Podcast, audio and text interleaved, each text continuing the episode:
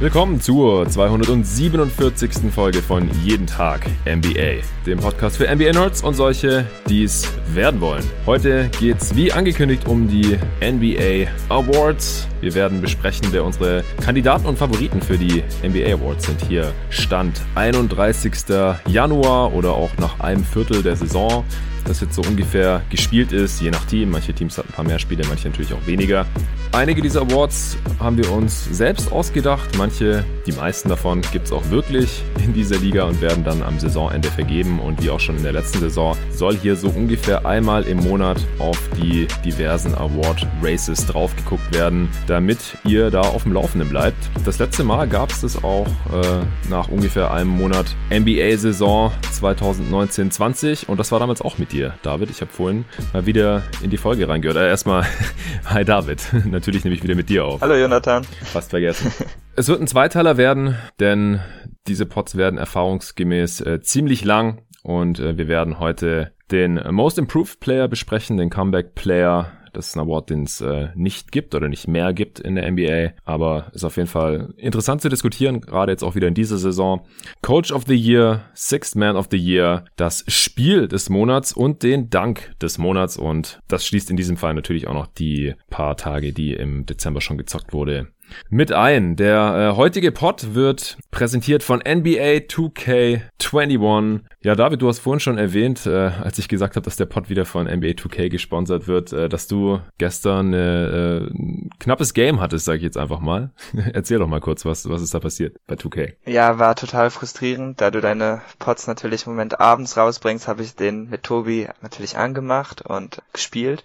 Vielleicht war es dann auch vorgestern, ich weiß es nicht mehr. Aber der Pod kam auf jeden Fall vorgestern. Ja. Genau, okay, dann war es vorgestern, dann habe ich dich eben angelogen. Ähm, und dann habe ich das, äh, habe ich gegen die Warriors gespielt in meiner My League, so eine Saison mit den Celtics mache ich eigentlich jedes Jahr. Und ich stand ziemlich weit vor, habe Curry auch überhaupt keine Chancen gegeben, aber im, äh, in der zweiten Halbzeit und insbesondere im letzten Viertel konnte ich ihn gar nicht mehr aufhalten. Dann habe ich tatsächlich noch knapp verloren. Äh, hat mich eigentlich nicht sehr glücklich gemacht, aber das Spiel ist natürlich trotzdem cool cool, äh, auch weil sogar wenn man gegen den Computer spielt, also ich spiele dann auf Hall of Fame, aber auch trotzdem, dass der dann so abgehen kann, dass man einfach irgendwann gar nichts mehr machen kann. Ja, hat Spaß gemacht, aber frustrierendes Ende. Ich muss noch zu meiner Verteidigung sagen, die Warriors waren, weil ich irgendwas falsch eingestellt hatte, total fit, also Clay war auch dabei oh. und das hat dann äh, meine Defense auf Dauer ein wenig strapaziert. ja, so ein Spiel hätte ich gar nicht spielen können. Also ich äh, bin dazu Realismus fixiert. Ich könnte jetzt glaube ich nicht gegen Clay Thompson zocken, wenn ich weiß, in der Realität dauert es noch eine ganze Weile, bis der wieder auf dem Park Parkett steht. Krass. Äh, und dann, äh, mit wie viel hast du verloren am Ende? Äh, ach, nur mit ein, zwei, drei Punkten. Keine Ahnung. War knapp. Am Ende habe ich natürlich noch gefault, weil ich gehofft hatte, vielleicht kann hm. ich da noch was rausreißen. Aber wirklich erst in der letzten Minute das Spiel verloren. Hart. Und, und mit wem hast du Curry verteidigt? Äh, ich habe die meiste Zeit mit Kemba tatsächlich, weil ich brauchte ach. Smart für Clay. Ja, aber es hat auch wirklich in der ersten Halbzeit gut funktioniert und okay. am anderen Ende klappte Kemba gegen Curry hervorragend. Ich bin in 2K mit Kemba auch irgendwie ziemlich gut. Ich nehme kaum Dreier, aber ich komme auch immer zur Linie oder treffe meine Layups mit dem. Ähm, deshalb war das eigentlich ein sehr guter Trade-off, aber so in den letzten paar Minuten äh, hat es dann leider nicht mehr funktioniert. Hätte wahrscheinlich noch switchen sollen, aber ich meine, du weißt ja, wie ich spiele. Äh, ich ziehe die Spiele eigentlich eher schnell durch, als dass ich da irgendwelche Timeouts oder so Keine Adjustments. genau. Gedoppelt hast du wahrscheinlich sowieso dann nicht. Ja, ja, doch, manchmal am Halfcourt, aber das ist ja dann bei mir selten strukturiertes Doppel. genau, das meinte ich jetzt nicht äh, so über die Coaching-Einstellung irgendwie oder sowas. Ja, ja, ja, du spielst dann, spielst eher die, die Games schnell durch. Wie viele Minuten pro Viertel war das? Äh, sechs oder so, also hat schon ordentlich wehgetan dann. Okay, aber immerhin kein zwölf Minuten Game. Nee, das hätte ich nicht überlebt, glaube ich. Dann hätte ich jetzt nichts Gutes über 2K zu sagen, wenn das so gelaufen wäre. Ja, am Game liegt's nicht. Ja. Nee, an Na dir. gut. Alles klar, Mann. Dann äh, danke für deine NBA 2K Story. Und dann würde ich sagen, äh, fangen wir jetzt auch mit den Awards an. Wir haben uns natürlich beide wieder Gedanken gemacht. Wir werden auch bei jedem Award nochmal kurz erklären, jetzt hier bei der ersten Ausgabe diese Saison, was da unsere Kriterien sind. Das gab's zwar äh, letztes Jahr schon, da haben wir das auch schon erklärt gehabt, aber ich will jetzt auch nicht voraussetzen, dass jeder, der den Pod heute hört, auch die Pods letztes Jahr dazu angehört hat. Und ich habe jetzt auch nochmal geschaut, äh, der, das letzte Awards-Update kam tatsächlich vor genau einem Jahr raus, also damals oh. Ende Januar. Ja, Ende Februar, da hatte ich es noch nicht geschafft und dann Anfang März, da ist ja dann die Saison abgebrochen worden und dann gab es ja nichts mehr von diesem Format, logischerweise. Wir fangen an mit dem Dunk of the Month. Das ist ja jetzt nichts, wo man irgendwie tief in die Advanced Stats eintaucht oder sowas. Deswegen habe ich gedacht, wäre doch auch mal ganz nice, wenn man dann quasi so einfach nach äh, Style oder äh, Schwierigkeit oder was auch immer man so weiche Faktoren da anlegen möchte, wenn man da so eine Sache noch mit drin hat. Genauso beim Spiel des Monats und äh, wir machen es immer so, wir hauen ein paar Kandidaten raus und dann schauen wir mal, ob wir vielleicht ein paar Überschneidungen haben und dann einen Dank des Monats hier küren können. Letztes Mal haben wir da irgendwie, glaube ich, 20 Minuten diskutiert. Im Endeffekt, das können wir heute ein bisschen kürzer halten. Vor allem, wenn die, die Hörer dann den Dank gar nicht so vor Augen haben und wir äh, fachsimpeln hier dann irgendwie über jedes Detail bei jedem Dank, dann ist es halt ein bisschen lame bei so einem Audioformat, glaube ich. Aber wir wollen es kurz raushauen und die Links zu den Videos der Danks habe ich letztes Jahr dann auch auf Twitter immer rausgehauen unter dem Tweet zum Pod. Was ist dein erster Kandidat und warum? Also, ich habe mir das Best Dunks of the Season So Far Video von ähm, dem NDA YouTube-Channel angeschaut. Ja, ich auch. Und ich habe auch gemerkt, dass äh, mir Dunks, die ich live gesehen habe, viel besser gefallen eigentlich. Ja. Denn ansonsten hat man irgendwie auch irgendwann einfach zu viele Dunks gesehen und sind die alle ein bisschen gleich. Das heißt, mein erster Kandidat, und ich glaube, das war eins der ersten Spiele der Saison, war ein Dunk von Joel Embiid gegen die Washington Wizards. Da hat Simmons den Ball gepusht. Ich bin mir jetzt nicht mhm. ganz sicher, denn das Highlight fing zu spät an und ich habe jetzt nicht recherchiert, ob die Wizards davor einen Korb gemacht hatten oder ob das jetzt wirklich Transition ist. Aber Embiid kriegt einen sehr tiefen Seal gegen Thomas Bryant. Also er steht ja. da eigentlich schon mit den Füßen auf der Charge-Linie und äh, dreht sich dann einfach aus dem Stand und dankt direkt auf ihn. Der hat mir gut gefallen, auch weil man einfach inzwischen so wenige Post-Up-Dunk sieht. Eher ja. noch sowas wie, äh, hatten wir ja letztens auch besprochen, die Andre Ayton Minuten dann gegen Xavier Tillman gemacht hat, dass man sich dann mhm. nochmal einmal um den Spieler dreht und dann mit ein bisschen Anlauf dankt. Aber wirklich so aus dem Stand im Post hat man einfach nicht mehr so oft, weil es auch so wenige Post-Up-Spieler gibt im Moment. Und deshalb fand ich den ziemlich cool, auch weil er einfach richtig durch Thomas Bryant durchfetzt. Ja, das ist ein richtig geiler Dank. Ich habe ihn jetzt nicht aufgeschrieben. Ich habe mir so fünf, sechs Kandidaten jetzt hier sogar rausgeschrieben, aber der ist nicht mehr drin, aber er ist mir auf jeden Fall auch im Gedächtnis geblieben. Äh, das war schon fast so ein bisschen Shaq-mäßig und das sieht man leider ja. halt auch relativ selten von Embiid auch, das hatte ich hier in einem Pod auch schon mal angemerkt, diese Saison, wie wenig er eigentlich dankt im Endeffekt dafür, was für einen krassen Körper er hat, aber gut, auf Dauer ist es wahrscheinlich auch einfach ziemlich anstrengend, wenn man dann jedes Mal alles gibt, um so hoch zu kommen und in, in Traffic noch zu slammen, nachdem man schon aufgepostet hat und so, aber das war auf jeden Fall ein, ein richtig fetter Dank, aber hat jetzt hier nicht in meine Top 6 gepackt. Ein anderer äh, Dank, der es reingepackt hat, äh, wäre, das war gleich in einem der ersten Spiele der Warriors, die Saison. Gegen die Nets äh, ist natürlich auch eine Prise Fanboy von mir mit drin, weil es ist äh, ein Dank von Kelly Oubre. Das war dieser Putback Slam gegen die Brooklyn Nets. Ich weiß gerade nicht mehr, war das ein Christmas oder war es im Season Opener? Auf jeden Fall war es eins der ersten beiden Games. Kannst du dich an den noch erinnern? Ja, an den Dank schon, aber ich weiß auch nicht, welches Spiel das war. Ja, whatever. Also der war auf jeden Fall richtig geil. Äh, Ubre-mäßig natürlich immer mit viel Energie und äh, der hat den Ball auch, der ist ziemlich weit weg vom Ring gesprungen und Putback-Slams sind sowieso eine ziemlich schwere Sache immer. Also da musst du halt äh, das richtige Timing haben und noch ein bisschen Glück, dass der Ball halt nicht irgendwie komisch vom Ring wegspringt und dann halt die Koordination und das Ballgefühl, den, den Ball zu fangen und dann wieder rein zu slammen und äh, das war auf jeden Fall ein richtiger Eye-Opener von, von Ubre. Wie viele Kandidaten hast du jetzt noch? Ich habe es auf drei runtergekürzt, aber ich hatte zwischenzeitlich auch sechs oder so. ja, ich versuche dann jetzt auch bei den anderen ein bisschen kurz zu halten. Also ein Dank, den ich ja auch schon erwähnt hatte im Pod, war der von Anthony Edwards im ersten Spiel gegen die Warriors letzte Woche, wo er so an James Wiseman vorbei gedankt hat. Das war so ein beidbeiniger, unglaublich explosiver Tomahawk-Dank. Ich habe äh, gemeint, so ging so ein bisschen Richtung Donovan Mitchell. Da hat er den Ball äh, oben an der Birne bekommen und äh, hatte genug Platz, um so ein bisschen Anlauf zu nehmen. Äh, ein, zwei Dribblings, Stemmschritt und dann halt richtig hart ausgeholt. Also Edwards allgemein, auch in diesem äh, Dunk-Reel, das du vorhin erwähnt hast, mhm. habe ich mir auch reingezogen. Da war der bestimmt fünfmal drin oder sowas. Der ist schon unglaublich explosiv und äh, hat richtig, richtig geile Dunks. Aber jetzt auch nicht den besten des Monats aus, aus meiner Sicht hier. Nee, die von ihm sind auch wirklich cool, aber das sind halt wenige oder ich habe sogar gar keine im Kopf, so Contact Dunks und das ja, macht genau. für mich halt bisschen weniger cool, auch wenn die Athletik natürlich beeindruckend ist. Ja, also so, er ist einmal so fast über Anthony Simons drüber gesprungen, aber das war auch ja. so an ihm vorbei, ähm, sah aber auf jeden Fall vor allem aus dem Baseline-Angle da dann ganz nice aus und halt da gegen Wiseman, das war halt auch kein richtiges Facial, das war auch eher so ein bisschen an ihm vorbei. Also er springt schon in die Zone rein, wenn er jemand ist, ja. aber so richtig mit Contact äh, gefinisht hat er jetzt, glaube ich, noch nicht. Dann habe ich noch aufgeschrieben, einen, den ich auch richtig fett fand, äh, endlich mal von Zion Williamson gegen äh, Chimesi Metu, also jetzt auch nicht das größte Hindernis.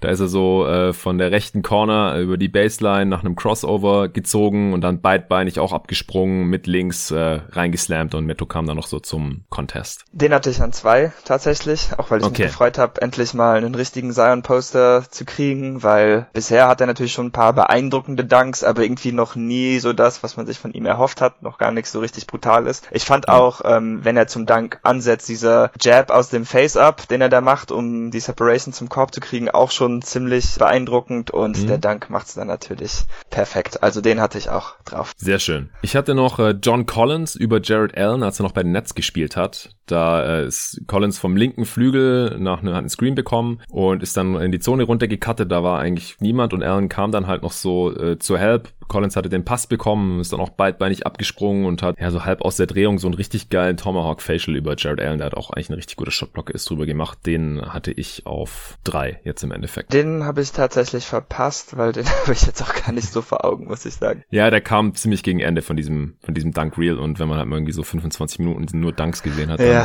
verstehe ich, was du meinst. Irgendwann äh, lässt er dann kaum noch irgendwas auffahren, aber bei dem war es halt so. Den habe ich mal gesehen und gedacht, wow, also der mhm. muss auf jeden Fall in meine Top 3 rein. Welchen hattest du jetzt auf eins? Du hast jetzt nur noch einen, oder? Genau, also ich kann noch einen erwähnen, weil du jetzt eh schon so viel erwähnst. Ich mochte auch noch den von Terry Rogier über Kevin Durant in Transition in einem sehr knappen Spiel gegen die Nets. Ich glaube, es war im dritten Viertel. Den hatte ich jetzt. Den habe ich auf eins. Ah, okay. Ja, cool. Den habe ich gerade rausgenommen. Ich wusste nicht, weil ich fand, der sah ja auf YouTube nicht mehr ganz so cool aus wie live, aber live fand mm. ich den. Also schon richtig krank. Das war vielleicht mein Lieblingsdank der Saison, aber irgendwie ja. jetzt so hatte ich das nicht so ganz übertragen, fand ich.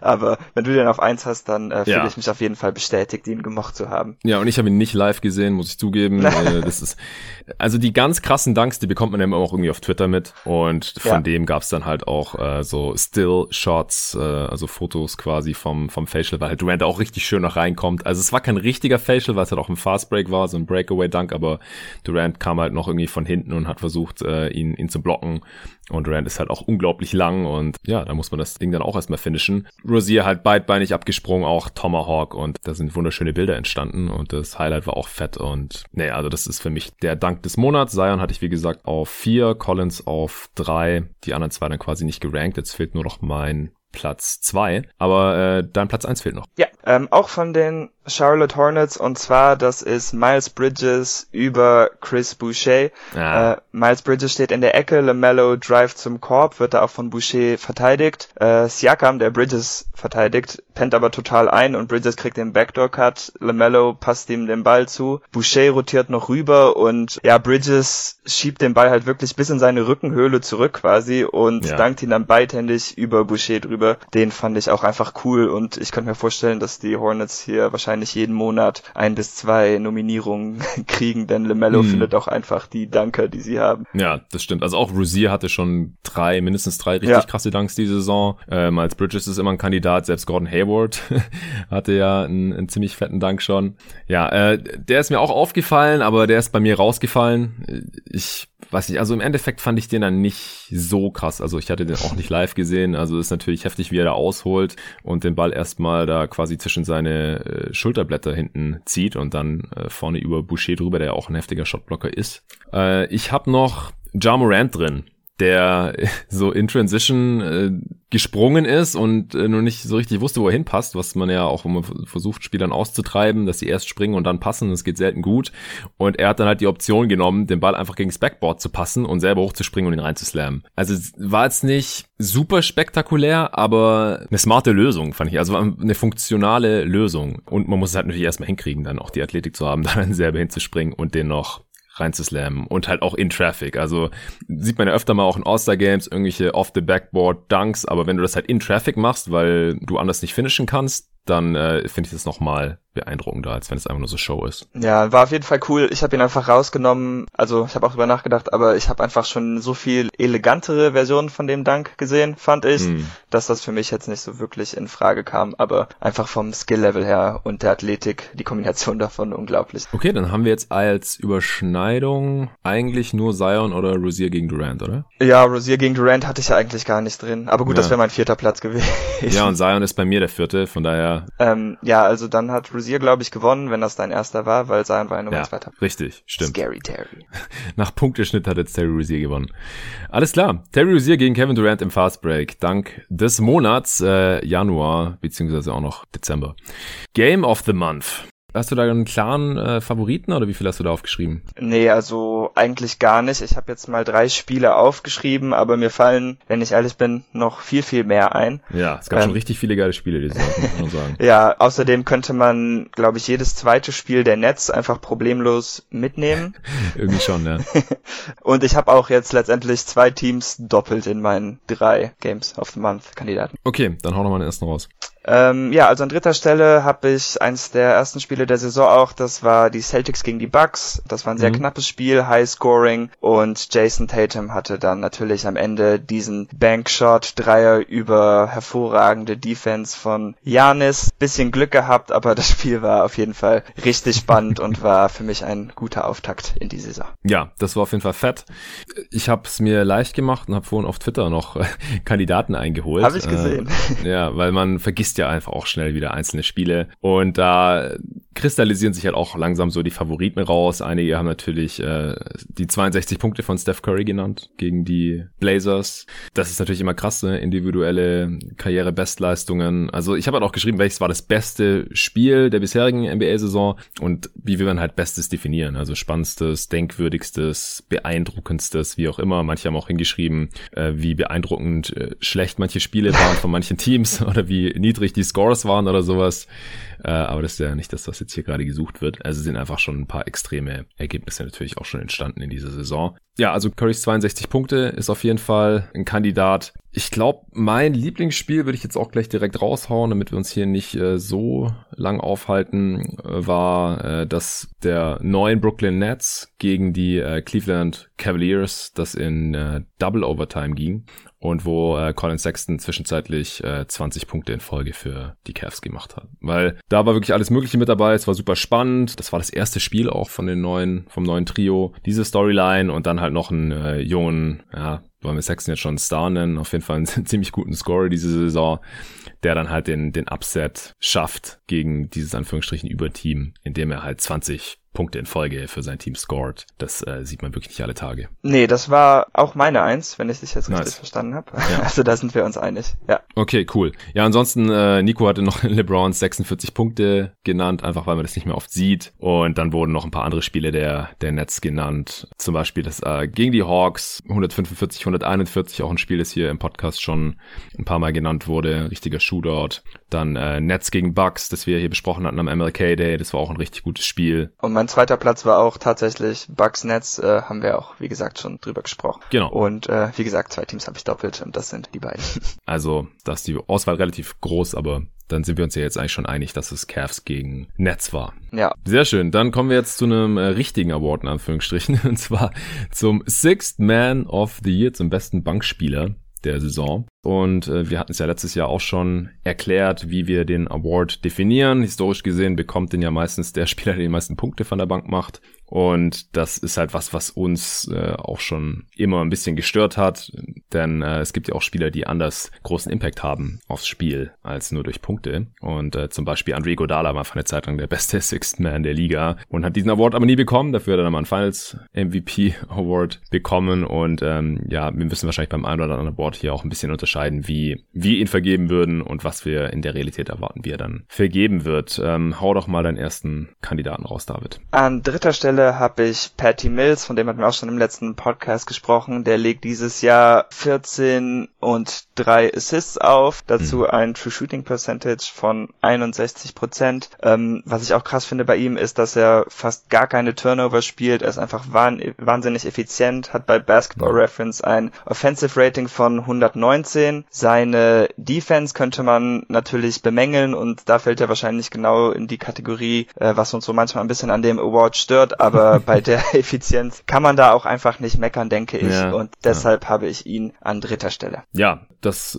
sehe ich genauso. Ich habe ihn jetzt auch an drei.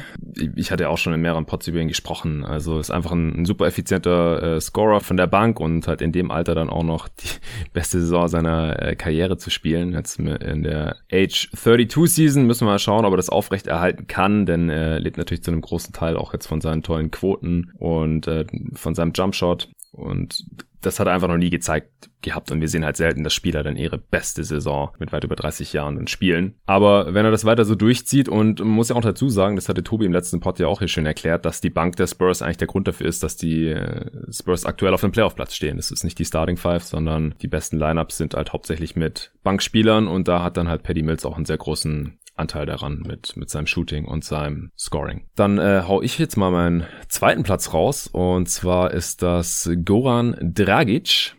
Der war letzte Saison auch schon ein heißer Anwärter.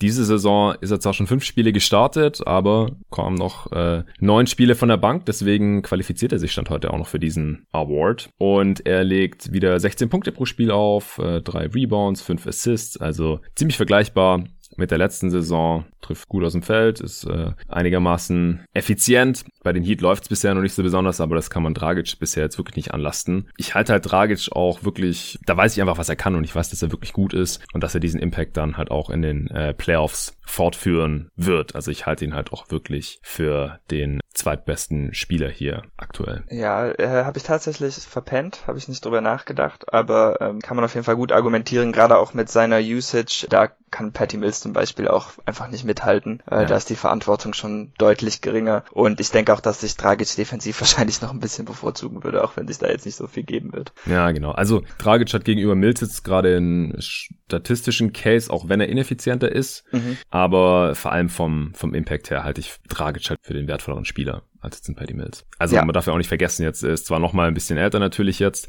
aber in den letzten Playoffs, da äh, war er zeitweise der beste Spieler der Heat. Also in einer Serie war er der Topscorer und unglaublich wichtig für dieses Team. Und deswegen würde ich mich freuen, wenn er dieses Jahr in der Sixth Man of the Year Konversation dann auch ein bisschen öfter genannt wird als äh, letzte Saison. Letzte Saison hatten wir doch einfach unglaublich viele Kandidaten. Also diese Saison, finde ich, gibt's gar nicht so viele bisher. Nee, sehe seh ich auch so. Also letztes Jahr war auf jeden Fall stärker, was das angeht. Ja, äh, wenn du Dragic nicht in der Top 3 hast, wen hast du dann äh, jetzt auf 2? Auf zwei habe ich Chris Boucher, der spielt für die Raptors wieder ziemlich mhm. gut. Er hat das höchste True Shooting Percentage ähm, von den Spielern, die ich habe. Er ist natürlich ein Big, das macht es ihm ein bisschen leichter, aber er nimmt halt auch 3,6 Dreier pro Spiel, die er zu 45 Prozent trifft. Insgesamt hat er dann ein True Shooting Percentage von 65,5. Er zieht viele Freiwürfe, er hat eine Usage von 20 Prozent. Defensiv ist er auch bei weitem der beste Spieler meiner Sixth Man of the Year Kandidaten. Das Einzige, was mich halt ein bisschen an ihm stört, ist, dass er schon so ein bisschen Matchup gebunden ist ja. und ähm, gegen kräftigere Spieler, dann sieht es einfach manchmal überhaupt nicht gut aus. Aber ich finde, wenn man sich die statistische Gesamtleistung anschaut, dann hat er hier schon einen sehr guten Case, denn so von Spiel zu Spiel bringt er schon für mich mehr als auch jetzt Patty Mills, würde ich sagen. Ja, ja, stimmt. Also den hätte ich wahrscheinlich an drei reinnehmen können. Die Defense wird tatsächlich äh, ziemlich, also wird deutlich schlechter, wenn er spielt und das, obwohl die anderen Bigs der Raptors ja jetzt auch nicht so die Gradmesser sind eigentlich. Also Len wurde ja inzwischen einfach entlassen und Baines spielt eigentlich eine richtig miese Saison bisher. Aber unterm Strich ähm, läuft es bei den Raptors immer noch besser, wenn er auf dem Feld ist, wenn er reinkommt da von der Bank. Bei Dragic hatte ich jetzt gerade auch nochmal geschaut. Also die Heats sind mit Dragic auf dem Feld 12,5 Punkte besser das ist schon richtig heftig. Also vor allem die Offense äh, ist extrem gut mit ihm auf dem Feld. 97. Äh, Percentile plus 13,3 und Defense ist ungefähr auf demselben Niveau. Boucher auch, auch starker Kandidat auf jeden Fall. Also ist ja auch einer, der sich stark verbessert hat diese Saison. Äh, kann man vielleicht beim Most Improved Player dann mal noch mal kurz drüber sprechen. Auch wenn es da andere gibt, die äh, ich noch vor ihm sehen würde. Aber ich glaube, es gibt schon auch einen guten Grund, wieso er von der Bank kommt. Boucher, das hattest du ja gerade schon gesagt, so ein bisschen Matchup-abhängig. Du kannst ihn jetzt auch nicht bei jedem Matchup einfach reinholen, einfach aufgrund seiner körperlichen Defizite. Er ist auch ziemlich jumpy in der Defense. Das hatte äh, Tobi auch mal hier im Pod erwähnt beim Eastern Conference Power Ranking letztes Mal. Und ich glaube, Dragic ist halt noch ein bisschen mehr Plug and Play und äh, auch Playoff-kompatibler dann. Klar, es ist ein Regular Season Award, aber wie gesagt, wir wollen hier ja auch die äh, Spieler mit dem mit dem besten Impact irgendwie honorieren. Und deswegen hätte ich Dragic jetzt Stand heute noch ein bisschen vor, vor Boucher, vielleicht auf demselben Level mit Mills. Okay. Ja, ich denke, dann haben wir beide denselben Spieler auf eins. Über den habe ich auch schon ausführlich gesprochen in der letzten Folge mit Tobi, als es um die Utah Jazz ging. Und zwar Jordan Clarkson wahrscheinlich, oder? Genau, stand für mich auch eigentlich außer Frage. Ich finde, ja. man kann im Moment argumentieren, dass er von dem Team ähm, der beste Offensivspieler, also er ist natürlich nicht der talentierteste oder beste Spieler und die Aufmerksamkeit, die er auf sich zieht, ist auch eine andere als bei Conley oder Mitchell zum Beispiel. Aber einfach von den Abschlüssen her und das, was er im Moment bringt, könnte man halt argumentieren, dass er der beste Offensivspieler ist. Und das finde ich schon krank. Das ist auch für einen Sixth Man of the Year Kandidaten selten, denn auch da gibt es meistens trotzdem klare Abstriche zwischen den besten Spielern des Teams und dem äh, Star-Bankspieler dann halt. Aber ich denke, hier in dieser Situation ist das zumindest gerade ziemlich, ziemlich knapp. Ja, also er legt individuell auf jeden Fall die besten Stats auch auf und wie gesagt, er kommt halt einfach auch rein und äh, nimmt jeden Wurf und dafür sind die Quoten halt dann schon richtig, richtig gut. 97 Prozent seiner Freiwürfe trifft er auch, das ist gerade der beste Wert der Liga. Gut sind 34 von 35, denn er zieht nicht so schrecklich viele, äh, hat jetzt zum Beispiel schon fünfmal so viele Dreier genommen wie Freiwürfe in dieser Saison. Heftig, aber er trifft halt auch 39 Prozent, von daher passt schon. Legt fast 18 Punkte, 5 Rebounds, 2 Assists von der Bank auf in 26 Minuten pro Spiel. Ist so klassischer Sixth Man of the Year Kandidat und dass die Jazz gerade das beste Team der Liga sind, das hilft natürlich auch noch. Also er kriegt auch schon langsam diesen Hype und er ist gerade auch der realistischste Kandidat. Was mir ein bisschen Sorgen macht und was ich auch im Auge behalten werde, ist, dass er jetzt der einzige ist von unseren Sixth Man Kandidaten, mit dem es signifikant schlechter läuft, wenn er spielt bei seinem Team. Mhm. Liegt auch vielleicht ein bisschen an der Utah Jazz Bank oder wie halt die Substitution Patterns da aussehen. Aber sowohl die Offense als auch die Defense äh, sind relativ deutlich schlechter, wenn Jordan Clarkson drauf ist. Defensiv liegt es natürlich in erster Linie daran, dass er weniger mit Gobert spielt, der, der halt startet. Und wenn Gobert nicht drauf ist, dann läuft es halt nicht so. Das hatte Tobi ja im letzten Pod ausführlich erklärt. Aber das würde ich mal noch ein bisschen im Auge behalten, weil ansonsten hätte ich ihn dann wahrscheinlich langfristig nicht auf der Eins, denn wie gesagt, wir können nicht einerseits sagen, wir wollen gucken, dass hier irgendwie die Spieler mit dem besten Impact äh, den Award bekommen und dann nehmen wir den, mit dem schlechter läuft, als einzigen. Ja, Aber ja, wie gesagt, das wollen wir jetzt nach 19 Spielen auch noch nicht überbewerten. Nee, ich bin mir auch halt nicht ganz sicher, wie nachhaltig es ist, dass er keine Freiwürfe zieht, hast du ja schon erwähnt. Und ähm, er trifft halt im Moment auch wirklich aus jeder Zone des Feldes, Career Highs, außer von mhm. 16 von 16 Fuß bis zur Dreierlinie. Ähm, und ja, das ist halt schon schwer, das zu halten, wenn man sich nicht nur aus einer Ebene verbessert hat, sondern wirklich in jeder Hinsicht. ähm, deshalb müssen wir mal schauen, weil defensiv wird es von ihm halt nicht kommen, das wissen wir auch schon. Und die Offense wird auch schon auf diesem Level fast bleiben müssen, was halt sehr schwer haltbar ist. Ja, also er spielt gerade auf jeden Fall die beste Saison seiner Karriere. Was aber ich noch eher glaube, als jetzt bei einem Paddy Mills, weil er ist halt in der Age 28 Season. Das ist mhm. bei vielen Spielern die beste Saison der Karriere. Und äh, bei Mills, wie gesagt, da bin ich da ein bisschen, bisschen skeptischer. Auch bei Dragic ist halt die Frage, kann er fit bleiben? Kann er das Niveau halten jetzt noch in der Age 34 Season? Also bei, bei allen Spielern gibt es noch gewisse Fragezeichen. Ich hatte noch über einen weiteren Spieler nachgedacht. Honorable Mention hier, Montrezl Harrell, der Gewinner des letzten Jahres. Aber er hat halt eine kleine Rolle als letztes Jahr bei den Clippers, noch jetzt hier bei den Lakers, ist effizienter geworden in kleinerer Rolle, was eigentlich nichts Schlechtes ist, aber mit weniger Minuten, dann halt auch weniger Counting Stats und so weiter, dann ist halt der Case direkt nicht mehr so so stark und dann würde ich hier stand heute diese drei, vier Spiele, die wir jetzt besprochen haben, noch vorziehen. Ja, Errol hatte ich auch gesnappt, ähm, hatte gestern während des Spiels nochmal kurz überlegt, ob ich das halten soll. Also während des Celtics-Lakers-Spiels, da hat er nämlich, glaube ich, auch nur ein oder zwei Würfe daneben gemacht. Aber mhm. ich denke auch, das Volumen ist im Moment einfach nicht da und die anderen haben einen besseren Case. Ja, damit schwer. Hast du noch irgendwelche anderen Honorable Mentions oder Snaps? Ich finde schade, dass Marcus Smart, der sich ja jetzt außerdem verletzt hat, nicht in eine Bankrolle schlüpfen könnte, denn ich denke schon, dass er so dieser Iguodala-Kandidat wäre, aber ähm, er spielt auch dieses Jahr einfach nicht gut genug. Ich weiß gar nicht, warum ich ihn erwähnt hatte.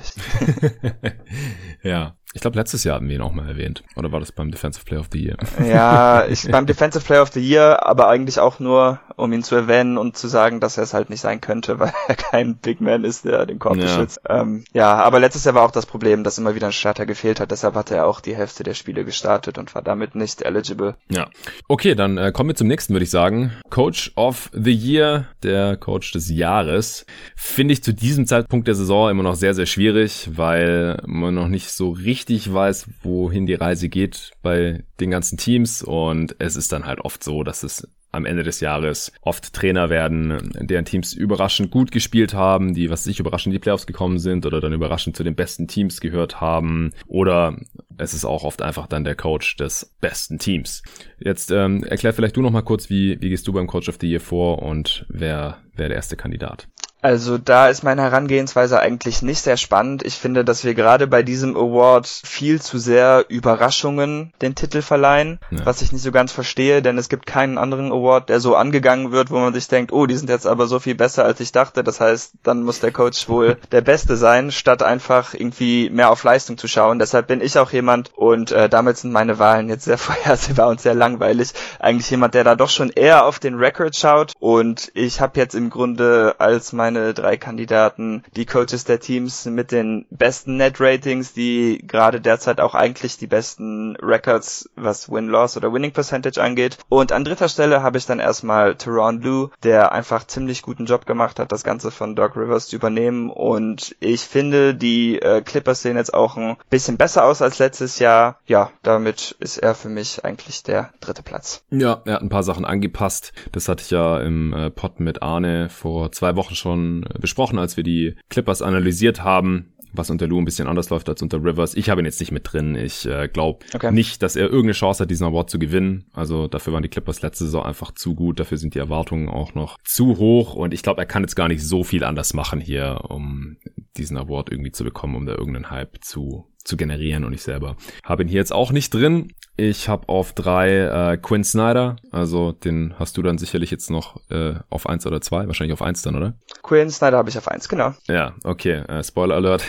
Aber ich habe ihn halt auf drei. Ich kann ihn auch auf zwei schieben. Also das äh, nimmt sich hier jetzt nicht so besonders viel. Erklär du vielleicht, warum du den auf 1 hast. Nun, die Jazz sind halt im Moment das beste Team, sowohl vom Net-Rating her, zumindest jetzt dem von NBA.com, ich weiß jetzt. Und von der Bilanz ja auch. Ja, ich wollte gerade noch anführen, vielleicht auf Cleaning the Glass, nicht mit Garbage Time Filter und so. Doch, doch. Okay, ja, cool. Ja, für mich ist das einfach Grund genug. Ähm, hier spielt für mich dann auch noch ein bisschen mit. Schon, dass ich ein bisschen überrascht bin. Ich hätte jetzt nicht damit gerechnet, dass die Jazz zu diesem Zeitpunkt der Saison das beste Team sind. Ähm, und ja, defensiv klappt das viel besser, als ich gedacht hätte. Ich glaube, es liegt ein bisschen daran, dass Gobert jetzt auch sich ein bisschen mehr darauf konzentrieren kann. Aber ich finde halt das Material allgemein um ihn herum jetzt dieses Jahr auch nicht wieder so beeindruckend, dass das gegeben ist und das mhm. abzureißen ist dann schon hart. Und so viele Dreier zu nehmen, da hast du mit Tobi ja eigentlich ausführlicher zu gesprochen, ja. ist auch einfach ziemlich beeindruckend, wenn man jetzt keinen zuverlässigen äh, ja, Starscorer hat eigentlich, denn Mitchell ist das für mich nicht so ganz. Ja, oder vor allem äh, Creator auch für andere, der halt mhm. ständig irgendwelche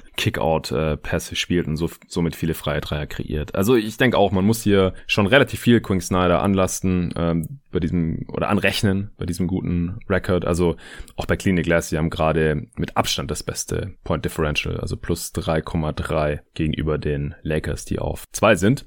Und die meisten Siege. Mal sehen, ob sie das halten können über die restliche Regular Season. Wir hatten es auch in der letzten Ausgabe ausführlich analysiert. Der Spielplan war jetzt nicht nicht so, so super schwer, aber ich fand es auch gut, dass sie zum Beispiel ohne Mitchell äh, trotzdem noch gewonnen haben und äh, das auch relativ deutlich. Also sind da jetzt auch nicht so abhängig von ihrem Topscorer. Also da hängt schon sehr, sehr viel am, am System und deswegen hatte ich hier Quinn Snyder auch in der, in der Top 3 drin. Ähm, also zwei oder drei ist ziemlich austauschbar. Ich habe da noch Doc Rivers drin, äh, einfach weil es mir ganz gut gefällt, was die Sixers machen. Das ist natürlich auch zum großen Teil jetzt äh, Daryl Morey anzurechnen, dass er halt da endlich ein bisschen mehr Shooting in den Kader reingeholt hat. Aber ich habe schon das Gefühl, dass hier Doc Rivers nochmal ein Stück weit auch Embiid entfesselt hat. Und die äh, Sixers sind halt auch gerade mit oben dabei ähm, vom, vom Record her. Mit 14 und 6 aktuell. Sechs beste Defense. Ja, und Deswegen habe ich hier Doc Rivers drin. Hast du jetzt logischerweise nicht drin in deinem Top 3. Genau, das war aber schon mein erster Snap, also es war schon knapp. Den hätte ich dann direkt hinter Lou. Ich hatte an zweiter Stelle dann noch Frank Vogel, denn ich finde mhm. schon eigentlich ähm, beeindruckend, dass sie defensiv wieder so stark sind, obwohl ich den Eindruck habe, dass, also sie sind erst in der Liga natürlich äh, defensiv und ich habe halt den Eindruck, dass LeBron wieder ein bisschen mehr chillt, nicht so ganz wie in Cleveland, aber ich finde schon, dass er sich etwas mehr zurücknimmt als im letzten Jahr zum Beispiel und damit dann noch nach einer Meisterschaft ohne Championship Hangover oder so wieder die beste Defense stellen zu können. Klar, man hat Anthony Davis und Marcus Sol hilft natürlich auch, aber ähm, finde ich trotzdem extrem beeindruckend, dass man das so halten kann, gerade in so einer komischen Saison mit so wenig Pause dazwischen für die Lakers. Ja, auf jeden Fall. Also Vogel ist auch noch ein äh, Kandidat und ich denke auch, das sind so die realistischen Kandidaten aktuell, die du jetzt da in deiner Top 3 drin hast plus äh, Doc Rivers. Ich habe jetzt aber noch einen, wo ich einfach den Coaching-Job sehr, sehr beeindruckend finde. Auch jemand, über den wir in der letzten Ausgabe ausführlicher gesprochen haben, und zwar Nate Bjorkgren. Also die Pacers haben wirklich keine einfache Ausgangssituation mit äh, der Verletzung von, von Warren, mit dem äh, Trade von Oladipo und auch, dass sie jetzt Levert nicht im Gegenzug zurückbekommen haben. Jeremy Lamb war noch ausgefallen, ist jetzt zurück. Und ich habe das Gefühl, dass er einfach auch Miles Turner noch mal ein Stück weit maximiert hat, gerade defensiv, aber auch offensiv. Er nimmt jetzt endlich mehr Dreier. Sabonis sehr, sehr effektiv einbindet und dass er einfach auch sehr viel aus diesem Kader rausholt. Also das hatte sein Vorgänger Nate McMillan ja auch schon ein Stück weit gemacht, aber ich finde unter Bjorkgren funktioniert das nochmal ein Stück weit besser und das finde ich schon ziemlich beeindruckend. Also die Pacers sind jetzt kein absolutes äh, Top-Team, aber sie sind halt auch so ja, gestern, äh, vorgestern, als sie aufgenommen haben, hatten sie noch das zehntbeste Netrating, jetzt haben sie das elfbeste immerhin noch, stehen bei elf und acht und das halt unter diesen Voraussetzungen das äh, würde ich halt schon zu einem ganz großen Teil auch dem Coach anrechnen. Deswegen habe ich ihn jetzt Stand heute auf eins. Auch wenn ich mir nicht sicher okay. bin, wenn die Pacers halt am Ende der Saison so ein Team sind, das irgendwie ein bisschen mehr als die Hälfte ihre Spiele gewonnen haben, ob er dann überhaupt eine realistische Chance hat, den Award zu gewinnen. Hat auf jeden Fall auch einen Case. Ich finde irgendwie interessant, dass es sich gar nicht so differenziert von der letzten Saison, finde ich. Zumindest nicht so sehr, wie es sich anfühlt. Also der Spielstil ist natürlich komplett anders, aber so vom ja. Output her ist es eigentlich überraschend ähnlich. Aber ich denke schon, dass das, was sie im Moment machen, dass man damit auch in den Playoffs weiterkommen kann als genau. mit dem alten System. Deshalb will ich das jetzt auch gar nicht wirklich kritisieren. Ähm, der Oladipo, den sie hatten, der war halt auch einfach nicht sonderlich gut. Warren haben sie direkt verloren und LeVert konnte jetzt noch gar nicht mal spielen. Deshalb ähm, spielt er auch noch ein bisschen gegen ihn, was womit sie jetzt letztes Jahr nicht in der Form kämpfen mussten. Ja, genau. Also ich glaube, die Voraussetzungen sind einfach schwerer als letzte Saison. Trotzdem sind sie hier in der Regular Season jetzt gerade noch sehr, sehr respektabel unterwegs und ich glaube auch, dass es nachhaltiger ist dann einfach für, für die Playoffs. Playoffs. Und dass man auch den Wert von Miles Turner hier jetzt gerade nochmal ordentlich steigert, egal ob man dann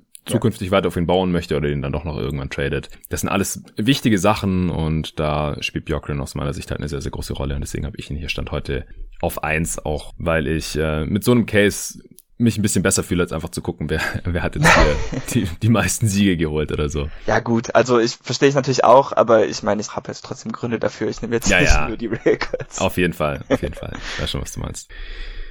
Ja, ich, ich denke, dass viele wahrscheinlich auch irgendwie denken, äh, Tom Thibodeau muss hier erwähnt werden oder sowas, aber ganz ehrlich, die Knicks haben, haben jetzt immer noch mehr Spiele verloren als gewonnen und negatives Point Differential und dann hat Thibodeau einfach keine Chance mehr bei so einem Award. Nee, er sollte auch nicht gewinnen, aber ich bin trotzdem froh, auch wenn die Knicks natürlich noch immer ein bisschen Glück haben mit ihren Dreiern, dass er zeigt, dass er jetzt nicht ganz so schlecht ist als Coach. Äh, nee, nee, er, schlecht ist auf keinen Fall. Nee, nee, nee aber gut, aber es gab ja teilweise schon so ein bisschen. Ja gut, der ist einfach schlecht, aber ähm, mm. man mhm. muss bei ihm natürlich auch immer mit bedenken, dass ein Teil seines Erfolgs auch immer daran liegt, dass seine besten Spieler einfach viel mehr spielen, als bei, es bei anderen Teams im Moment der Fall wäre. Ja, guter Punkt. Ja, hast du ansonsten noch irgendwie eine Honorable Mention oder sowas oder sollen wir zum nächsten Award kommen? Von mir aus können wir weitermachen. Ja, ich denke auch, sonst müssen wir gerade über niemanden mehr dringend sprechen.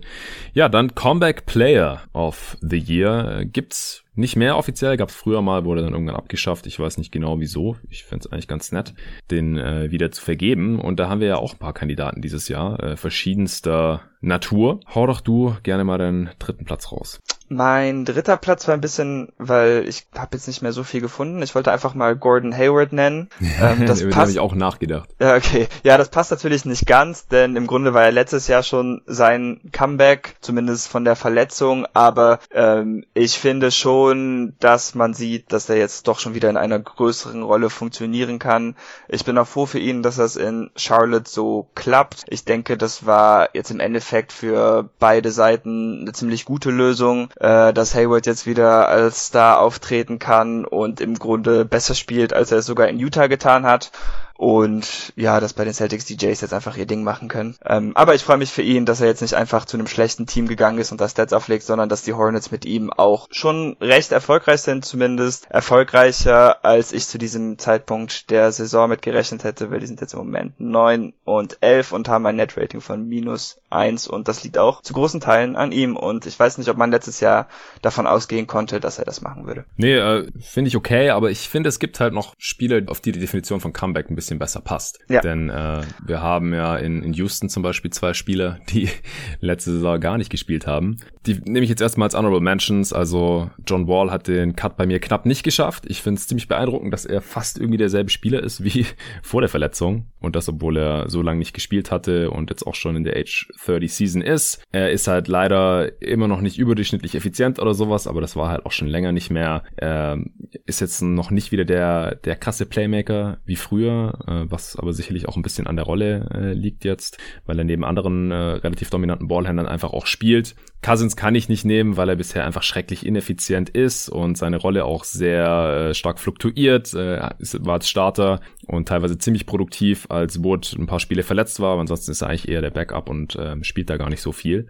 Deswegen ist bei mir auf Platz drei jetzt äh, Nick Batum gelandet. Ja, der hat letzte Saison so gut wie gar nicht mehr gespielt eigentlich und das nicht, weil er verletzt war, sondern einfach, weil er in Charlotte es irgendwie einfach nicht mehr gebracht hat. Sah teilweise aus, als wäre er dann, hat kaum noch Würfe genommen, die wenigen, die er genommen hat, hat er nicht getroffen, nicht mal 35 Prozent aus dem Feld.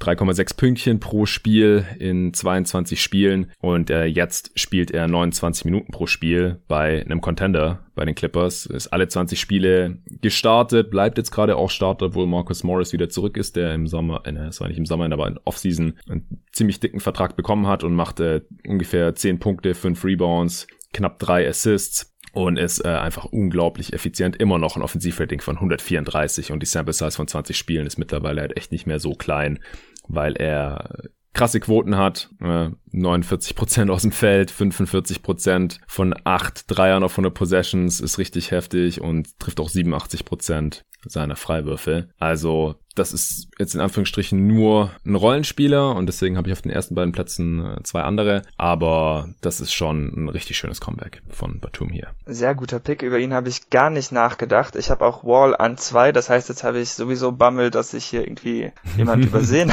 habe.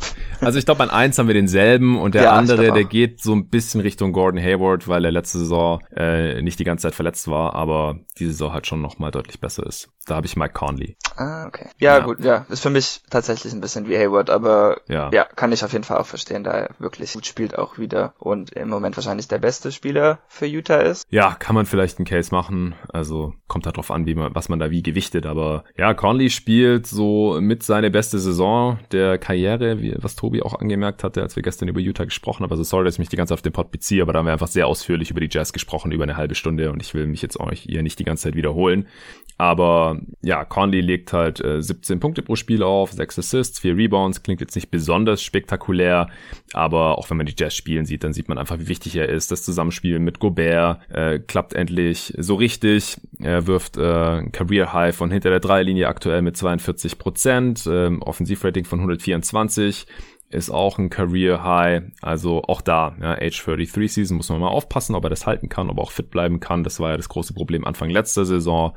Aber bisher äh, ist es auf jeden Fall Platz zwei würdig für mich hier. Ich finde ihn auch einfach besser als John Wall gerade. Äh, und ja. Batum halt auch in seiner Rolle zumindest. Äh, Wall ist wichtiger für die Rockets, als es Batum für die Clippers ist. Das kann man vielleicht argumentieren. Aber Stand jetzt habe ich Conley 2, Batum 3, Wall 4. Und auf 1, wen haben wir da?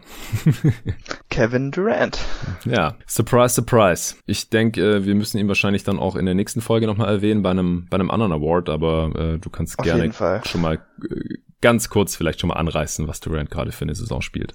Ja, also 30,5 Punkte, 7,5 Rebounds, 5,5 Assists, die 0,5 gefällt ihm anscheinend, dann auch 1,5 Blocks. Aber dass er jetzt ähm, ja einfach die meisten Punkte in irgendwie fünf Jahren auflegt, nachdem er von einem Achillessehnenriss zurückkommt, ist halt einfach ziemlich unglaublich. Er hatte natürlich jetzt etwas mehr Erholungszeit als den meisten Spielern äh, bei so einer Verletzung gegönnt ist durch die Bubble und die verzögerte Saison und so. Aber ähm, trotzdem brauchen die meisten Spieler gefühlt immer einen Monat bis zwei, um wieder ihr altes Skillset wiederzufinden und ein bisschen in den Groove zu kommen. Und äh, das war bei ihm überhaupt nicht der Fall. Er war ja eigentlich direkt von Anfang an wieder ein MVP-Kandidat. Auch defensiv hat er zumindest ab und an wieder was gezeigt. Zum Beispiel an dem Weihnachtsspiel gegen die Celtics, da hatte Tatum überhaupt keine Chance, irgendwelche Würfe gegen ihn zu kreieren. Und ähm, dass sowohl offensiv als auch defensiv noch so viel da ist nach so einer Verletzung, von denen die wenigsten Spieler erfolgreich wiederkehren können, ist einfach unglaublich und damit ist er auch ziemlich klar die äh, einzige richtige Wahl für den Gewinner des Comeback of the Year. Ja, also es ist die Definition von einem perfekten Comeback eigentlich, was Kevin Durant hier gerade macht. Äh, ja. Also er ist halt mindestens genauso gut wie vor der Verletzung und wie du gerade schon so angerissen hast, er, er legt die meisten Punkte auf seit 2013, 14, als er den MVP gewonnen hat mit 30,5. Also danach war er nie wieder über 30 pro Spiel. Äh, in den beiden folgenden Jahren in OKC nicht mehr, da war er bei 25 und 28 und in äh, Golden State war er auch immer so bei 25, 26 und äh, jetzt halt wieder über 30 und deshalb ohne irgendwas an Effizienz einzubüßen. Äh, gleichzeitig legt er halt noch so viel für seine Teammates auf, seine Usage ist auch die höchste seit der MVP, seit seiner MVP-Saison damals bei den Thunder noch, als er 25 war. Das ist echt schon ein bisschen her und das ist halt, das wäre schon krass, äh, wenn er keine Verletzung dazwischen gehabt hätte. Und er hatte halt so mit die schlimmste Basketballverletzung, die man haben kann mit Achillessehnenriss. Also das läuft bisher wirklich perfekt. Ich hoffe, er kann es halten. Ich hoffe, er bleibt fit. Jetzt ähm, hat er 15 Spiele bisher gemacht und sah da wirklich super aus, aber hat halt auch schon ein paar ausgesetzt. Deswegen, Kevin Durant bisher eindeutig der Comeback Player of the Year dieser Saison. Ja. So, ein Award haben wir noch für heute. Den Most Improved Player Award. Die restlichen gibt's dann in der nächsten Folge, wie gesagt. Ja, da gibt's auch ein bisschen Auswahl diese Saison. Äh, du bekommst wieder die Ehre, deinen dritten Platz zu enthüllen. Ja, also hier habe ich das Feld ein bisschen größer aufgemacht, einfach weil ich Schwierigkeiten hatte, mich zu entscheiden. Und ich okay. habe tatsächlich fünf, aber ich finde meine hm. vier und fünf haben so ein bisschen äh, den gleichen Case und fallen so ein bisschen raus. Also das sind dann schon eher honorable Menschen. Ja, dann äh, kannst du gerne erst die nennen. Okay, das sind für mich zum einen Zach Levine hm. Und zum anderen Colin Sexton. Oh ja. Ja. Ja, ich sehe, warum du sie hier erwähnst, auf jeden Fall, ja. Okay, ja, ich fange mal mit Levine an. Also jetzt, wenn man sich einfach die puren Boxscore-Stats äh, anschaut und die mit der letzten Saison vergleicht, dann hat sich da jetzt nicht so viel getan. Dann macht er halt anderthalb Punkte mehr und hat einen Assist pro Spiel mehr. Aber was ich halt beeindruckend finde, ist, dass er zwei Würfe weniger nimmt pro Spiel. Mhm. Ähm, er hat auch das höchste True Shooting Percentage seiner Karriere bei 65 Prozent. Ich hatte auch mal geschaut, äh, ah, ich habe den Reiter zum Glück noch auf, ähm, von den Spielern mit einer Usage über 25 Prozent hat er im Moment das vierthöchste True Shooting Percentage der Liga. Krass. Also er ist auch bei Clean the Glass als Combo Guard geführt und ist da, ähm, was die Wurfeffizienz angeht, also Points per Shot Attempt im hundertsten Percentile, äh, das ist auch krass. Also gibt auf ja. seiner Position in Anführungsstrichen keinen Spieler, der effizienter ist. Und Zach Levine war schon immer ein explosiver Scorer, aber noch nie so hypereffizient. Und das ist er jetzt halt gerade. Ja, ich finde, es überträgt sich noch immer nicht so ganz so sehr aufs Teamgefüge, wie man es gerne hätte. Aber es ist auf jeden Fall ein deutlicher Sprung. Und äh, so effizient wie er dieses Jahr war, war er noch nie. Und das hilft ihm als Spieler natürlich enorm. Ja, was äh, verwunderlich und auch schade ist, ist, dass die Bulls sacken, wenn er auf dem Feld steht. Unglaublich. Also minus 11,7, wenn er spielt. Vor allem die Defense richtig mies, äh, wenn er spielt. Er ist im vierten Percentile, was seinen äh, defensiven Impact angeht. Äh, die Offense kann es halt überhaupt nicht ausgleichen. Die ist natürlich besser, wenn er spielt, aber nur leicht. Also ich habe zu wenig Bulls gesehen bisher. Vielleicht äh, mache ich da mal noch eine Analyse mit dem Arne oder so, wo wir uns das ein bisschen genauer anschauen. Aber das verhagelt halt so ein bisschen sein Case. Also die individuellen Stats sind toll aus. Er ist aber immer noch kein Creator für andere. Und also zumindest halt nicht in dem Maße, äh, wie er eigentlich es sein sollte, wenn er halt äh, diese Rolle inne hat. Das ist so das Problem. Und wie gesagt, der defensive Impact sieht ganz, ganz übel aus. Ich will es jetzt nicht ihm allein zuschreiben. Äh, diese On-Off-Zahlen sind nicht der Weisheit letzter Schluss, das sage ich immer wieder. Die Sample Size mit 18 Spielen immer noch relativ gering und wenn er halt irgendwie mit einem anderen Defender gestaggert wird, was ich jetzt halt gerade nicht, nicht weiß, weil ich es mir nicht angeschaut habe, dann äh, muss das nicht unbedingt seine Schuld sein. Aber es, es passt halt nach wie vor leider so ein bisschen ins Bild, denn ein guter Defender war Levine ja leider auch noch nie. Ja. Wie sieht's bei Sexton aus? Ähm, ja, der Case ist für mich ziemlich ähnlich, denn er ist ähnlich wie Levine halt einfach schon immer ein ziemlich starker individueller Scorer gewesen und dieses Jahr übersetzt sich das halt jetzt auch so ein bisschen aufs Team Teamgefüge der Cleveland Cavaliers. Sein True Shooting Percentage ist auch um vier Prozent hochgegangen und gleichzeitig konnte er seine Turnover bei einem gleichen Niveau halten, aber dann halt einen Assist mehr pro Spiel spielen oder anderthalb sogar fast. Das klingt jetzt nicht nach super viel, aber wenn man noch die Szenen von einem wütenden Kevin Love im Post vor sich hat, mhm. dann ist das, denke ich, schon ein ganz wichtiger Schritt für ihn und ähm, was ihn als ja, Spieler in einem guten Team angeht.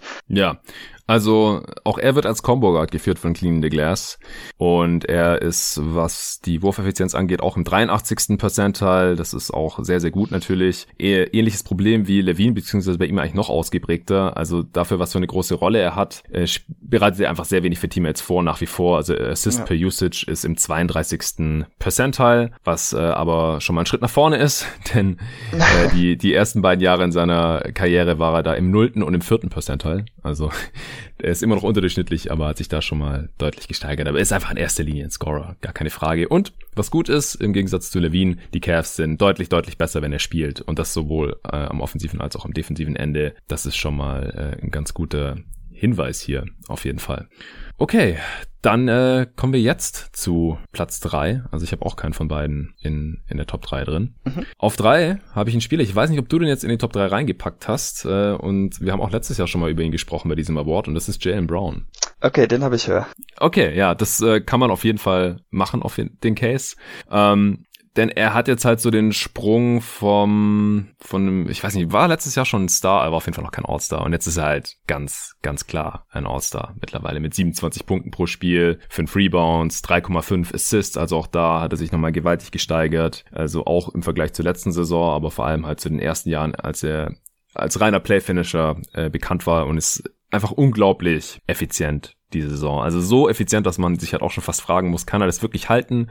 Über die restliche Saison, weil, weil die Quoten nochmal so stark gestiegen sind. Dreierquote 44 Prozent, äh, letzte Saison 38 Prozent, was ja auch schon gut war, aber hat jetzt nochmal deutlich besser. Freiwurfquote auch nochmal gesteigert. Das war ja letzte Saison schon ein großes Ding. War fast sieben Prozent besser geworden auf 72 Prozent. Jetzt ist er bei fast 76 Prozent. Er trifft immer noch 54 Prozent seiner langen Zweier und 49 Prozent äh, seiner kürzeren Midrange-Jumper. Das sind halt Werte, die legt sonst nur Kevin Durant oder so auf oder äh, Dirk Nowitzki in seiner Prime, solche Spieler. Also da, das, das will ich erstmal noch sehen, ob er das halten kann, aber ich meine, selbst wenn er da noch um 6% einbricht oder sowas, dann ist er immer noch im hohen 40er Bereich, dann ist es immer noch sehr, sehr gut. Auch am Korb finisht er nochmal besser. Also ich kann es durchaus verstehen, wenn du ihn hier noch hörst. Also eigentlich könnte ich ihn noch an eins oder zwei setzen. Also vielleicht hätte ich ihn auf jeden Fall auf zwei setzen sollen. Ja, also ich habe ihn eigentlich recht klar an eins. Ja, kann man. ich bin nicht Fan, aber ähm, ich sag dir jetzt weshalb. Also zum einen sein O-Rating ist um 10 Punkte Punkte hochgegangen. Ja. Äh, das ist schon krass. Wenn man jetzt sich einfach die Boxscore-Stats anschaut, dann hat er jetzt nicht den riesigen Sprung gemacht, den meine ein, äh, den meine zwei und drei gemacht haben. Aber wenn man auf 100 Possessions normiert, dann hat er tatsächlich den größten Sprung gemacht. Da ist er fast bei 11 Punkten dazu per 100 krass. Possessions. Jeremy Grant okay. ist nur bei 10. Ja, eigentlich unglaublich, dass Jalen da über ihm steht. Ja. Zudem hat er auch, wenn ich mir anschaue, in welcher Form sich die Spieler verbessert haben, hat er auch als einziger mehr als nur das Scoring verbessert, denn als Playmaker ist er auch enorm gewachsen. Er ist irgendwie jetzt schon so auf Tatum-Niveau gekommen. Dabei war er letztes Jahr da noch weit hinterher. Er hatte letztes Jahr zwei Assists pro Spiel, dieses Jahr sind das ähm, 3,5 und seine Turnovers sind dabei gar nicht mal wirklich hochgegangen. Und das ist auch ein Sprung, mit dem ich nicht gerechnet hätte. Und was dann noch dazu kommt, ist, dass du hast ja jetzt vor der Saison zwei Solisten gemacht, äh, die Top 25 Spieler der NBA und dann hat man natürlich auch noch den U24 der Podcast. Mhm. Und ähm, ich finde, dass er im Moment zumindest einen Case hat, dass er auf beiden Listen hätte sein sein sollen und er war halt auf keiner ja. von beiden. Und ja. das finde ich einfach unglaublich und das machen meine anderen beiden Kandidaten halt so gerade nicht. Ja, ja, nee, ist ein super Case. Seine Turnover Percentage ist sogar noch gesunken im Vergleich zur letzten Saison, was heftig ist. Also letzte Saison war er da noch unterdurchschnittlich, jetzt ist er am 56. Percentile, was okay ist und äh, auch Assist per Usage. Da hast du ja auch gerade schon angedeutet, dass er die ersten Jahre da echt schlecht war. Die letzten zwei Saisons waren im sechsten und neunten Percentile, also echt fast auf schlechteste Spieler der Liga-Niveau. Und jetzt ist er im 52. Also echt vollkommen in Ordnung und äh, einfach überall durch die Bank weg besser geworden. Das äh, sieht man auch wirklich selten. Und ich finde halt auch dieser Sprung von ja so Sub-All-Star zum ganz klaren All-Star und wenn er das Niveau behält, dann ist er einfach ein, glasklarer Star in dieser Liga. Ja. Das ist nochmal deutlich wichtiger und auch beeindruckender, als wenn du vom Bankspieler zum Starter wirst oder von einem äh, Starter-Rollenspieler zu einem Sub-All-Star, wie äh, das halt bei den anderen beiden Kandidaten der Fall ist, die wir jetzt äh, sicherlich gleich noch besprechen.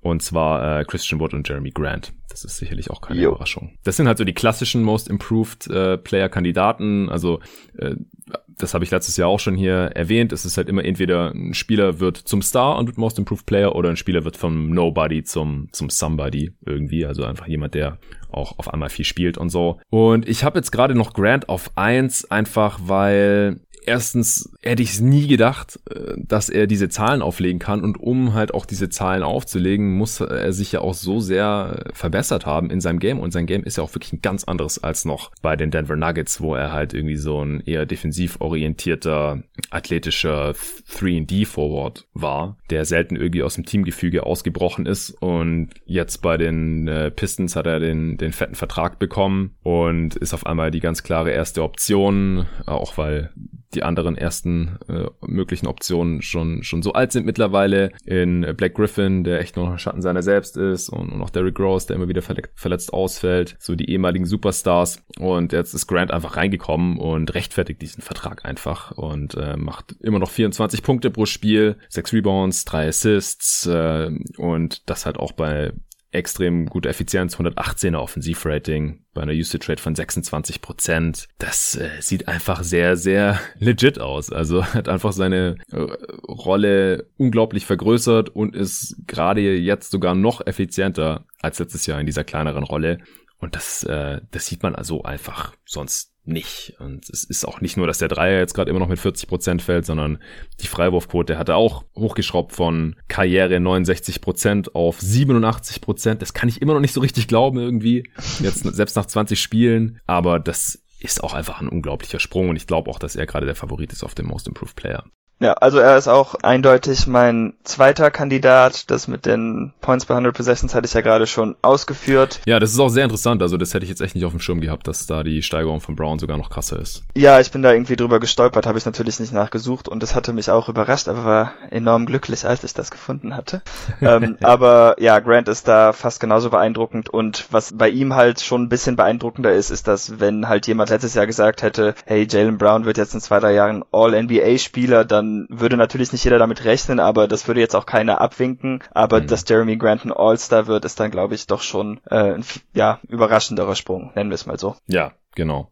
Das, die Überraschung sollte eigentlich keine Rolle spielen. Es heißt ja Most Improved und nicht irgendwie äh, Most Surprising Improvement oder irgendwie sowas. Aber es ist, ist schon krass. Und bei Christian Wood halt auch. Also der letzte Saison zwar auch schon diesen Stretch, aber das war halt auch irgendwie auch bei einem Pistenteam, Pistons-Team, wo gar nichts ging. Und zwölf Spiele halt gestartet von 62 und solche Stretches, also das haben wir halt immer mal wieder gesehen, so im äh, Februar, März, normalerweise dann halt noch im April, das gab es letztes Jahr nicht, das wäre dann wahrscheinlich auch noch so weitergegangen bei ihm. Und dann lässt ihn sein Team, wo er diesen ersten Schritt getan hat, dann halt auch noch ziehen in der Free Agency, obwohl er jetzt gar nicht so teuer geworden ist und sowas. Da bin ich jetzt schon auch nochmal überrascht, dass er auf einmal 24 und 11 auflegt, was ja auch komplette Startzahlen sind. Klar, wir spielen eine schnellere Pace in der Liga mittlerweile und es wird auch alles ein bisschen effizienter und sowas. Die 24, 11 sind jetzt in Anführungsstrichen nicht so viel wert wie vor 15 Jahren oder sowas. Aber muss man auch erstmal machen und die äh, Rockets schielen ja langsam auch wieder Richtung Playoffs und ähm, das finde ich halt nach wie vor auch einfach eine sehr beeindruckende Steigerung. Das, er war vorher nicht so gut. Wenn er diese Rolle gehabt hätte bei einem anderen Team letzte Saison, dann hätte er diese Leistung nicht zeigen können. Also mhm. deswegen habe ich ihn jetzt gerade hier auch noch auf zwei. Aber wie gesagt, du hast mich mit deinem Jalen Brown Case eigentlich schon davon überzeugt, dass er in die Top 2 gehört und dann würde Wood halt auf drei rutschen. Ja, ja, Wood ist für mich halt ein bisschen spannender Case, weil er ist für mich auf jeden Fall Top 3. Was er macht, ist natürlich beeindruckend, aber so per 36 hat sich sein Profil zum Beispiel gar nicht so verändert, auch wenn er natürlich, äh, ich glaube, zwölf mehr Minuten pro Spiel spielt und die Leistung ja, ja. einfach so zu übertragen, ist natürlich auch genau. beeindruckend und sollte man nicht unterschätzen. Und in einem besseren Team ja, halt. Das ja, das auch. Also Grant spielt jetzt halt auch in einem Kack-Team, das muss man halt wirklich sagen. Die Pistons sind nicht besonders gut und äh, hat da eine Riesenrolle bekommen und er ist selber auch effizient. Er kann nichts dafür, dass die Pistons schlecht sind. Aber wie gesagt, wer soll es auch sonst machen dort. Wie gesagt, ich habe ihn auf eins, weil es beeindruckend ist, was er macht und weil er dabei effizient ist. Es ist nicht dieses klassische Good Stats, sondern Bad Team Ding, was ja vor allem früher gerne genommen wurde, wenn jemand hohe Counting Stats aufgelegt hat, als man noch nicht so oft die Effizienz geguckt hat und diese ganzen Stats auch noch nicht zur Verfügung standen. Das äh, zieht halt bei Grant nicht, weil er halt effizient ist. Also man kann es ihm nicht irgendwie anlasten, aber Wood ist halt besser in einer größeren Rolle bei einem, bei einem besseren Team auch. Das, wie gesagt, muss man erstmal hinbekommen. Mhm. Also Most Improved dieses Jahr, auch wie letztes Jahr, wieder einige sehr gute Kandidaten auf jeden Fall. Ich bin gespannt, wie sich das noch weiterentwickelt äh, hier in dieser Saison und wir werden da ein Auge drauf behalten, äh, denn in circa vier Wochen wird es ein Update dazu geben, äh, entweder wieder von uns beiden oder vielleicht meist noch mit jemand anderem. Letzte Saison habe ich da ja auch ein bisschen durchrotiert, dass man auch äh, mal andere Meinungen reinbekommt, äh, andere Kandidaten vielleicht noch reingespielt bekommt, die wir beide jetzt nicht so auf dem Schirm haben. Das hat sich bei uns ja heute jetzt auch schon ein bisschen unterschieden, aber ich glaube, nächsten Monat wäre das dann wieder relativ ähnlich. Aber vorher gibt es morgen dann den zweiten Teil. Wir haben uns schon unsere Gedanken gemacht, aber äh, wir wollen uns das ein bisschen aufteilen hier, den, den Content. Es ist auch Sonntag und ich muss auch noch ein paar andere Sachen machen und äh, dann nehmen wir morgen am Montag wieder den nächsten Teil auf. Dann geht es weiter mit dem Rookie of the Year, dem Least Valuable Player, Gegenstück zum Most Valuable Player. Letztes Jahr bestimmt der kontroverseste erfundene Award von uns, auch weil es mit der Definition da echt nicht so einfach ist und viele es dann den falschen Hals bekommen haben und so. Da bin ich schon mal gespannt. Und dann natürlich noch der Defensive Player of the Year.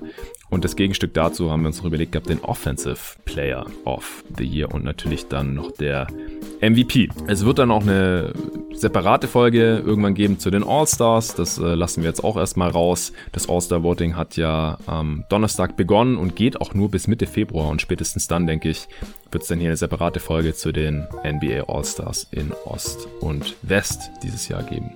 Gut, dann vielen Dank, David, dass du heute hier den Sonntagnachmittag geopfert hast. Äh, wir hören uns morgen wieder. Vielen Dank allen fürs Zuhören und auch an NBA 2K21 fürs Sponsoren dieser Folge natürlich. Bis morgen. Bis morgen.